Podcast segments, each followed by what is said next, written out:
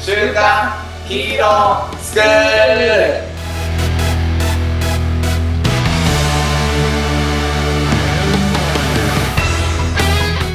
アニメ好き、働かないリーダー育成のマサオンと、漫画好き、生き生きした大人たちのセミナー講師、ヤマトンです。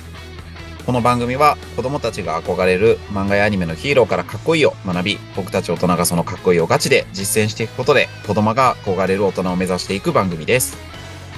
はい。で、この番組はヤマトンと二人でやってるんですけど、もっとみんなで、えっと、かっこいいを目指していきたい。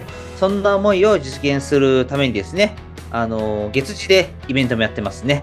で、まあ、ズームでやったり、えっと、インスタライブでやったりと、まあ、ちょっと月によって違うんですけれども、えー番組のコメント欄から、えっと、見ていただければと思います。コメントもお待ちしております。はい。そんな感じですかね。ああと、オそーうプでンすね。オープンチャットにもね、登録してほしいですね。コメント欄から見て。ぜひぜひ。は今い。月は、あれかな ?8 月16日の、えっ、と、9時半から10時半、インスタライブですかね。そうですね。うん。まあ、何話すかって、前回決めてったけど、全くその話をしなかったんで、まあ、ライブってそういうもんなんですね。 そうだね。なんかあのーマサオンが400倍楽しそうでよかったね。 あ、よかったです。 まあ、はいお盆真っ最中なんで、ね、なんか夏にぴったりのアニメの話と か。サマーオブズじゃないですか。っていうのも、あのーあれなんですよね。今公開してるんですよね、サマーウォーズが。そうなんですよ。なんだったっけな。なんかね、うん。 3週間ぐらい前に、うん確かか1ヶ月ぐらい前に、僕、あの、ラブライブを見に行ったんですよね。はいはいはいはい。で、ラブライブが新宿のピカデリーでやってたんですよ。うんうん。で、そこでピカデリーで、そのライブライブ見たら、あの、C、CM、あの、始まる前の CM あるじゃないですか。うんうん。そこで、なんか、サマーポーズが期間限定でやると、やばいね。これはと思って。で、サマーポーズ自体は僕も一回しか見たことがなかったですけど、うんまあ内容自体は結構覚えてたんですよね。うんうんうん。まあだけど、その、なんていうのかな、映画館では見てなかったんですよ、僕。そうだね。自分もそうだね。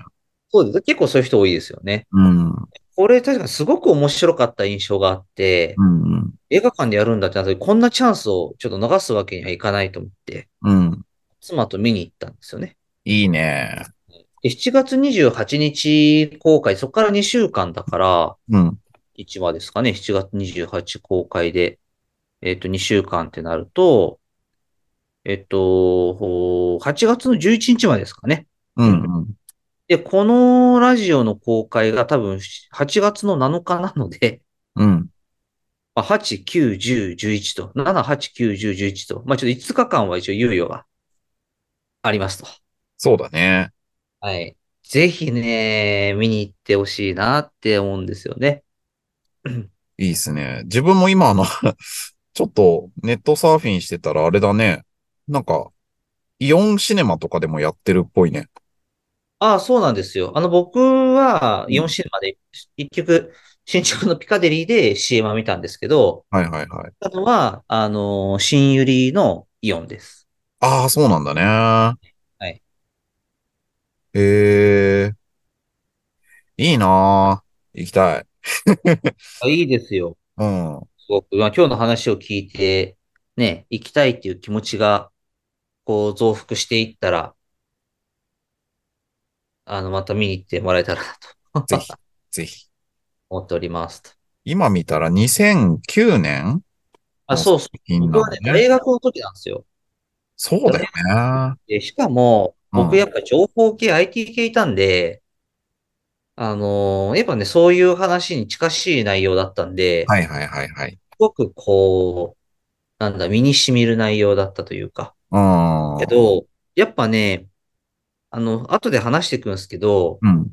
今見た方がリアルです。うーん。なるほどね。当時からだとちょっとファンタジー、当時、うん。え細田守先生すごいなって思うんですけど、うん。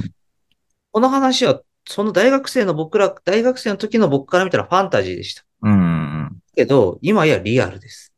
なるほどね。ねやっぱ全然違うんですよ、そのうん見え方が当時見てたものと、今の見え方が、もうなんだろう。もう当時ファンタジーだったものがファンタジーじゃないんですよね。もなるほど。な、なんとなく、あのーメタバースう。あ、まあそうゲそうゲームのメタバースの話だったよねっていう記憶しかないんで、ちょっとギュッとまとめていただいていいですかああ、わかりました。えーっとね、じゃあ、ぎゅっとまとめますね。うん。うん。あのですね、ほどほどにね。そう AI ウイルスをうん。声の力で解決する話ですかね。いや、ほどほどにね、つったじゃん。 まとめすぎでしょ。そう、まあそう、だった気がす るね。えーっと、これちょっもとうちょっといいかな。もうちょっといきますね。うんはい。えーっと、まあ、あのー確か主人公はケンジ君だったかな。うちょんっと。もう相方が忘れちゃったんですけど、うんとまあ、その二人がメタバースみたいな世界ですよね。オズって言うんですけど、その中では。はいはいはい。オズという世界の、なんか保守の仕事を高校生ながらアルバイトでやっているっていう二人が最初、あの、そのアルバイトしてるっていうシーンから始まるんですけど、まあそのオズっていうなんか、まあ今でいうメタバースみたいな感じうでんすと。うんうん。で、えっと、今の実社会よりももっともっとそのメタバースの中で生活が賄っているようなうん状態。多分 NFT っていう言葉当初はあんまり浸透しなかったと思うんですけども、はいはいはい。 NFT とかがないとせ成立しないような世界観。うんうんうん。ね。あの、公共系の、なんかいろんな手続きとかも全部できるし、買い物とかも全部できるし、もう電子上メタバースの中で生活が成り立つような、うん。そんな世界観の、えー、オズっていうシステムがある。まあそういう世界観ですよね。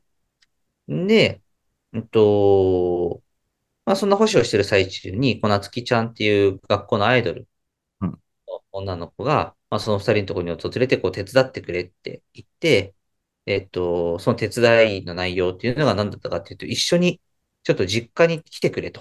うんいううんうん。状態でしたと。で、えっと、で、えーまあそれがね、あの学校のアイドルみたいな子だったので、まあじゃんけんで決めて、どっちが行くか決めてうん、そのお手伝いに行ったんですけど、そのお手伝いの内容が、あのー彼氏のふりをしてくれ、みたいなね。はいはいはいはい。まあそんなお手伝いだったってことに、実家に帰ってから言われると。はいはいはいはい。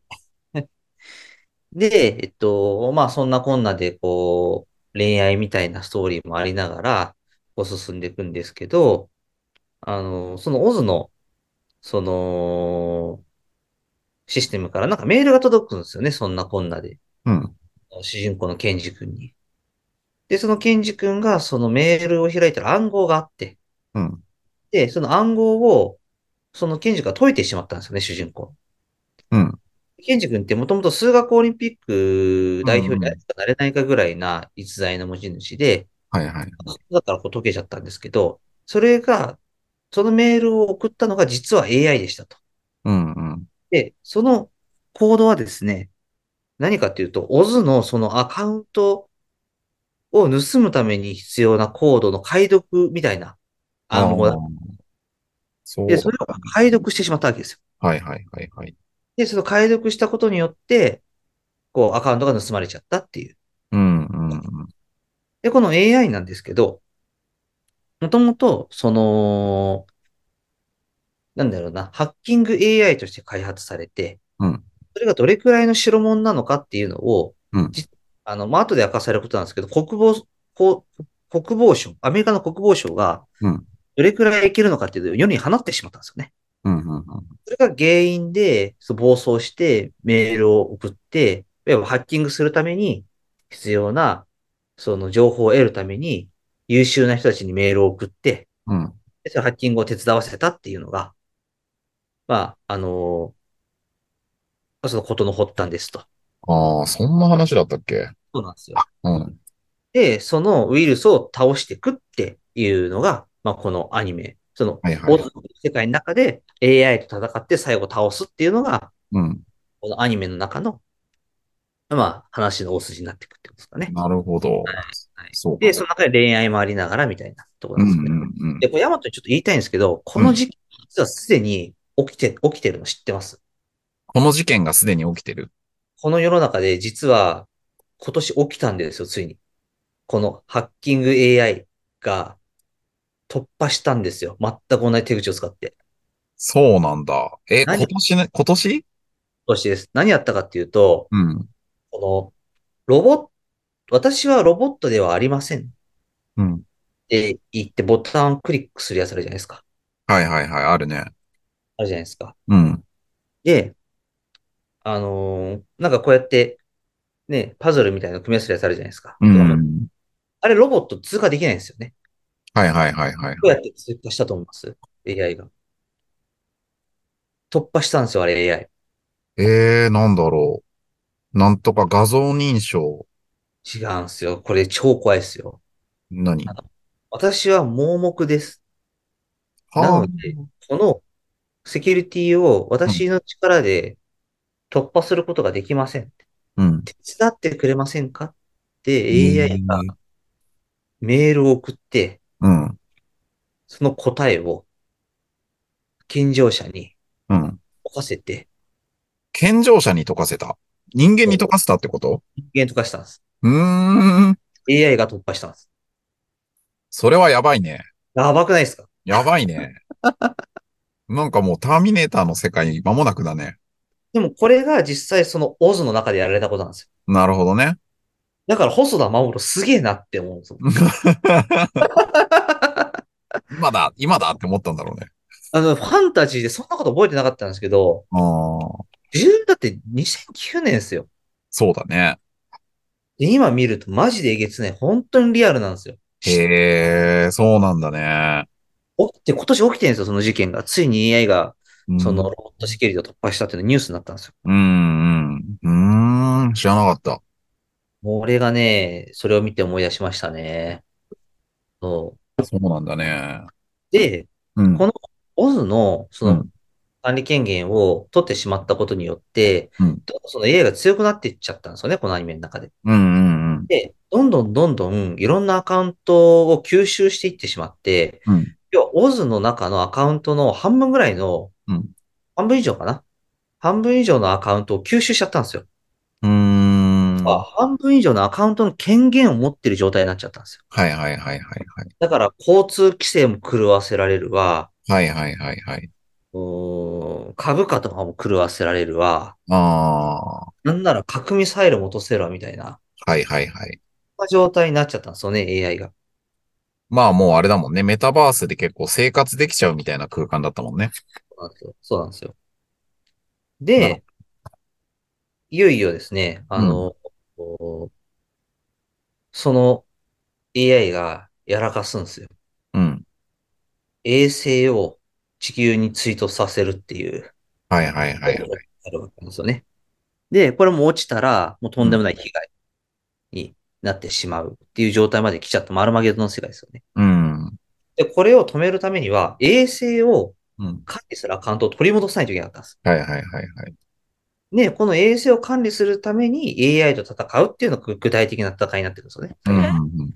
衛な星るほどねアカウント取り戻す。で、えっと、この AI は、その名前が、うん。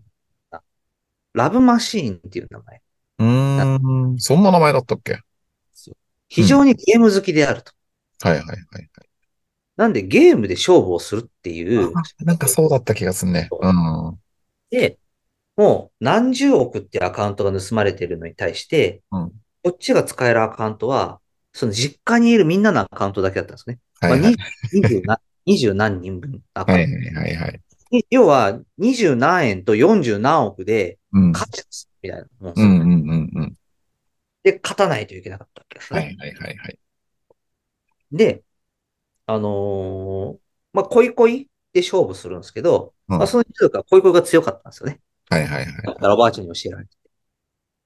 で、その恋恋で、そのラブマシーンと勝負をして、買ったらどんどんアカウントをもらっていく。だけど、このアカウント解釈のランダムなんで、いつ衛生管理のアカウントが入ってくるかわからないから、勝ち続けないといけない。はいはいはいはい。ってなって、何十万ぐらいまで行ったんですよね。なんとか。ううん何十万、何百万ぐらいまで行ったのかな。でも何十億対何百万だからまだまだなんですけはいはどい、はい一回負けちゃったで負けちゃっただけで、うん。負けちゃったんですよ、それで。うん。で、その負けたタイミングで、その、何十何とかになっちゃった、七十何とかになっちゃったんですよね。はいはいはい。でも、衛星が追突するまで残り十何分とかなんですよ。はいはい。もう終わったなってうんうんうん。時に、あの、この戦いを、世界中の人たちが見てたわけですよ。はいはいはい。で何が起きたかっていうと、その何十億っていう人たちがまた、私のアカウントも使ってくれって言って、うんうんうんうん。その戦っている主人公たちのもとに集まってきてくれたんですうよんね。うんうん。で、最後その集まったアカウントをもう使って、うん。そのラブマシーンに勝つ。そうはいさはいれはいはい。いうのが、そこ、あ締め、まあその最後の締めになってるんですよね。はいはいはい。で、っていうところなんですけど、まあ僕思ったんですよ。結局、うん。最後、人のつながりなんだなって思った。 なんか、最後にあれだよね。話し出して、出しながらエンターキーを押したようなシーンはすげえ覚えてるんだよね。あれはね、またちょっと別で、別なんだっけおーあれは倒した後に、倒した後か。めちゃめちゃなんか計算してんだよな。倒した後に、うん。こう追突すをす、することは避けれなかったんですよ。はいはいはいはいはいはい。で、その、実はそのラブマシーンの開発者うんが、実はその親戚にいて、はいはいはいはい。で、その衛星の解体っていうのを遠隔で頑張ってやってたんですよね。はあ、はあはあはあはあ、で、衛星の解体をするのにそのアカウントが必要だったんですよ。わけうですよ。んうんうん。アカウントは取り戻したんですけど、解体はある程度できたんだけど、小さくはなったんだけど、衛星が。うん追突は防げなかったんですよね。なるほどね。そう、追突は防げなかったんですよ。うん、でで、最後、何やったかっていうと、その、ちょっとね、もううろ見たばっかでうろ覚えになっちゃったんですけど、うん。あの、ツイートしは防げないけど、ツイートする場所は変えられるってなったんですよ。はいはいはいはい変えるためには何やるかって言ったら、衛星のマップを書き換えるってことをやればよかったんですよはね。い。はいはいはいはいはい。マップを書き換えれば位置情報がバグって、うん。はい落とすところを変えれるんですね。はいはいはいはい。最後にそれやろうとしたんですけど、その衛星を、こう、衛星のマップを変えるにあたって、そこに入るためのパスワードを、そのラブマシーンが突破するために書き換えるんですよ。はいはいはいはいはい。ああ、なんかそれでなんかこう、被せ合いみたいなことをずそうっそうそうとやってたのか。そうなんですよ。で、あー計算するとうん、すすぐ解けるんですけど、はいはいはいはい。時間がかかるんですよね。うんうんうん。で、その、こう、なんていうんですかね、せめぎ合いみたいなものを突破するために、うん計算よりも早く計算する手段として暗算をしたんですよ。はいはいはいはいはいはいはい。暗算にめちゃくちゃエネルギーを使って話が出たんですよね。 そっかそっかそっかそっか。そうそう。なるほどねってい。うところ。まあそこはだから有名なシーンなんですけど、そうだよね。そうだけど僕はその前のそのオズを倒すときに、うん。やっぱりこう最後はこう人のつながりうんうんうん。で、やっぱりそういったピンチをこう乗り切るんだなっていうところを見て、なるほ ど。そうなんか結局多分何事も最後は人なんだろうなって思ってね、なるほどね。そうサマーオズ見て思ったんですよ。で、途中あー、そのおばあちゃん途中で死んじゃうんですけど、あー、そうだったっけ。オズが暴走した時に、うん。そのおばあちゃんも大物で、いつもは全然動かないのに、うん。そういう時になった時にいろんな人にこう電話するんですよね。うんうんうん。親戚だったり、国の行政だったり。はいはいはい。そういったところに、こう、たくさん電話して、こう、被害をこう最小限に防ぐ。もう結局、人のつながりがないとできなかったことだったりするし、あのーまあ、最後のね、その何十億っていう人が、たった一つの家族が頑張って戦ってるのを見てくれてて、うん。こう何十億っていう人たちに影響を与える。まあ、こう最後は人なんだなっていうところもあるんですけど、うん。それはそのアニメのその見せ方としてそうだなと思ったんですけど、僕個人的にうね、ん個人的に、やっぱ、信じて動いたら、あの、周りはついてきてくれるんだろうなって。はいはいはいはいはい。そう。だから僕ってやっぱなんかそういうとこあるじゃないですか。 ちょっとつもちじゃないですけど、なんうん。すかどんななに、何を言われようとも、うん。そうこう負けず、負けずに、こう突き進もうとする姿勢を大事にするじゃないですか。まあ結構はい辛い、あるんですけど、はい。そうか あるんですけど、でもこうやってついて、ね、一緒にやってくれる仲間がいるし、うんうん。ね、きっと、なんかこういう自分の取り組みっていうのが、いつかいろんな人にいい影響をね、与えていくんだろうなっていうことをこう改めて考えさせてくれたっていうのも、まあ今回のサマーウォーズでございました。っなるほど。ていう感じです。ありがとうございます。はいなんとなく思い出したけど、あれだね。多分、まあ今見た、今見ると、より、なんだろうね、その AI の脅威だったりとか、なんだろう、こういうことが起こるかもしれないみたいなところが、すごいリアルなんだろうね。リアルですリアル。なんか、やっぱそこの話って書き尽くされてきてるんで、うん。うんひとひねりしたくなるじゃないですか、みんな、今だったら。うん。あの、ひ2009年のひとひねりだったわけですよ、サマーウォーズは。うんうんうんうん。なんだけど、ひとひねりっていうのはその AI が暴走してっていうところを書くことだったんですけど、その AI が暴走するっていう点においてはストレートに書いてるんですよね。はいはいはいはいだ。から今出てくるありとあらゆるストーリーよりもストレートなんですよ。うん、なるほど。そこが逆になんていうのかな、うん。その、す、面白いというか、うんうんうんうん。なるほどね。うん。えー、うんなるほどね。自分もあのーだいぶ思い出しました。だいぶ忘れました。うん。正正直、あのー鼻血出しながらパソコンのエンターキーをこう押すっていうところしか覚えてなかった。そう、あのね、そこは、だからもう、なんていうんですかね。まあ確かに有名シーンですけど、うん。はい。まあ、そそこ以外のところでね、僕は結構刺さったりしてるとこなんで、まあそんな話を、そうですね。後半の方で。はい。じゃそうあ、そこでマサオンがどう感じたのかみたいな話を後半でやっていきましょうか。はい。やっていこうと思います。。はいい。ちょっと一個だけ告知をさせてもらああ、っていごいですめんなかさい。ごめんなさい。はい。えっと、8月の16日の水曜日は、ね、僕らのあの、インスタライブをやるんですけど、翌週の23日の水曜日も、あの、イベントがありまして、まあ、実は僕らのこの、週刊ヒーロースクールをプロデュースしてくれている、ポッドキャストプロデューサーの岡田さんと一緒にですね、えっと、公開収録ズーム交流会っていうのを、うんえー8月23日に企画してます。で、まあ、ポッドキャスト、ね、公開収録なんで、 ちょっと番組の1話分にもしようかなと思ってるんだけど、ドラえもんとこう、パラレルワールドについてですね、まあ、ちょっと橋本、パラレルワールド。はい。橋本由美さんという、あの、かなりスピリチュアルで面白い人がいるので、その人と一緒に、えっ、と、番組を収録すると。で、あの、月間でやってるみたいに、ちょっとお互いのね、こう、そのテーマでブレイクアウトで交流するみたいな、あの、ズームの回なので。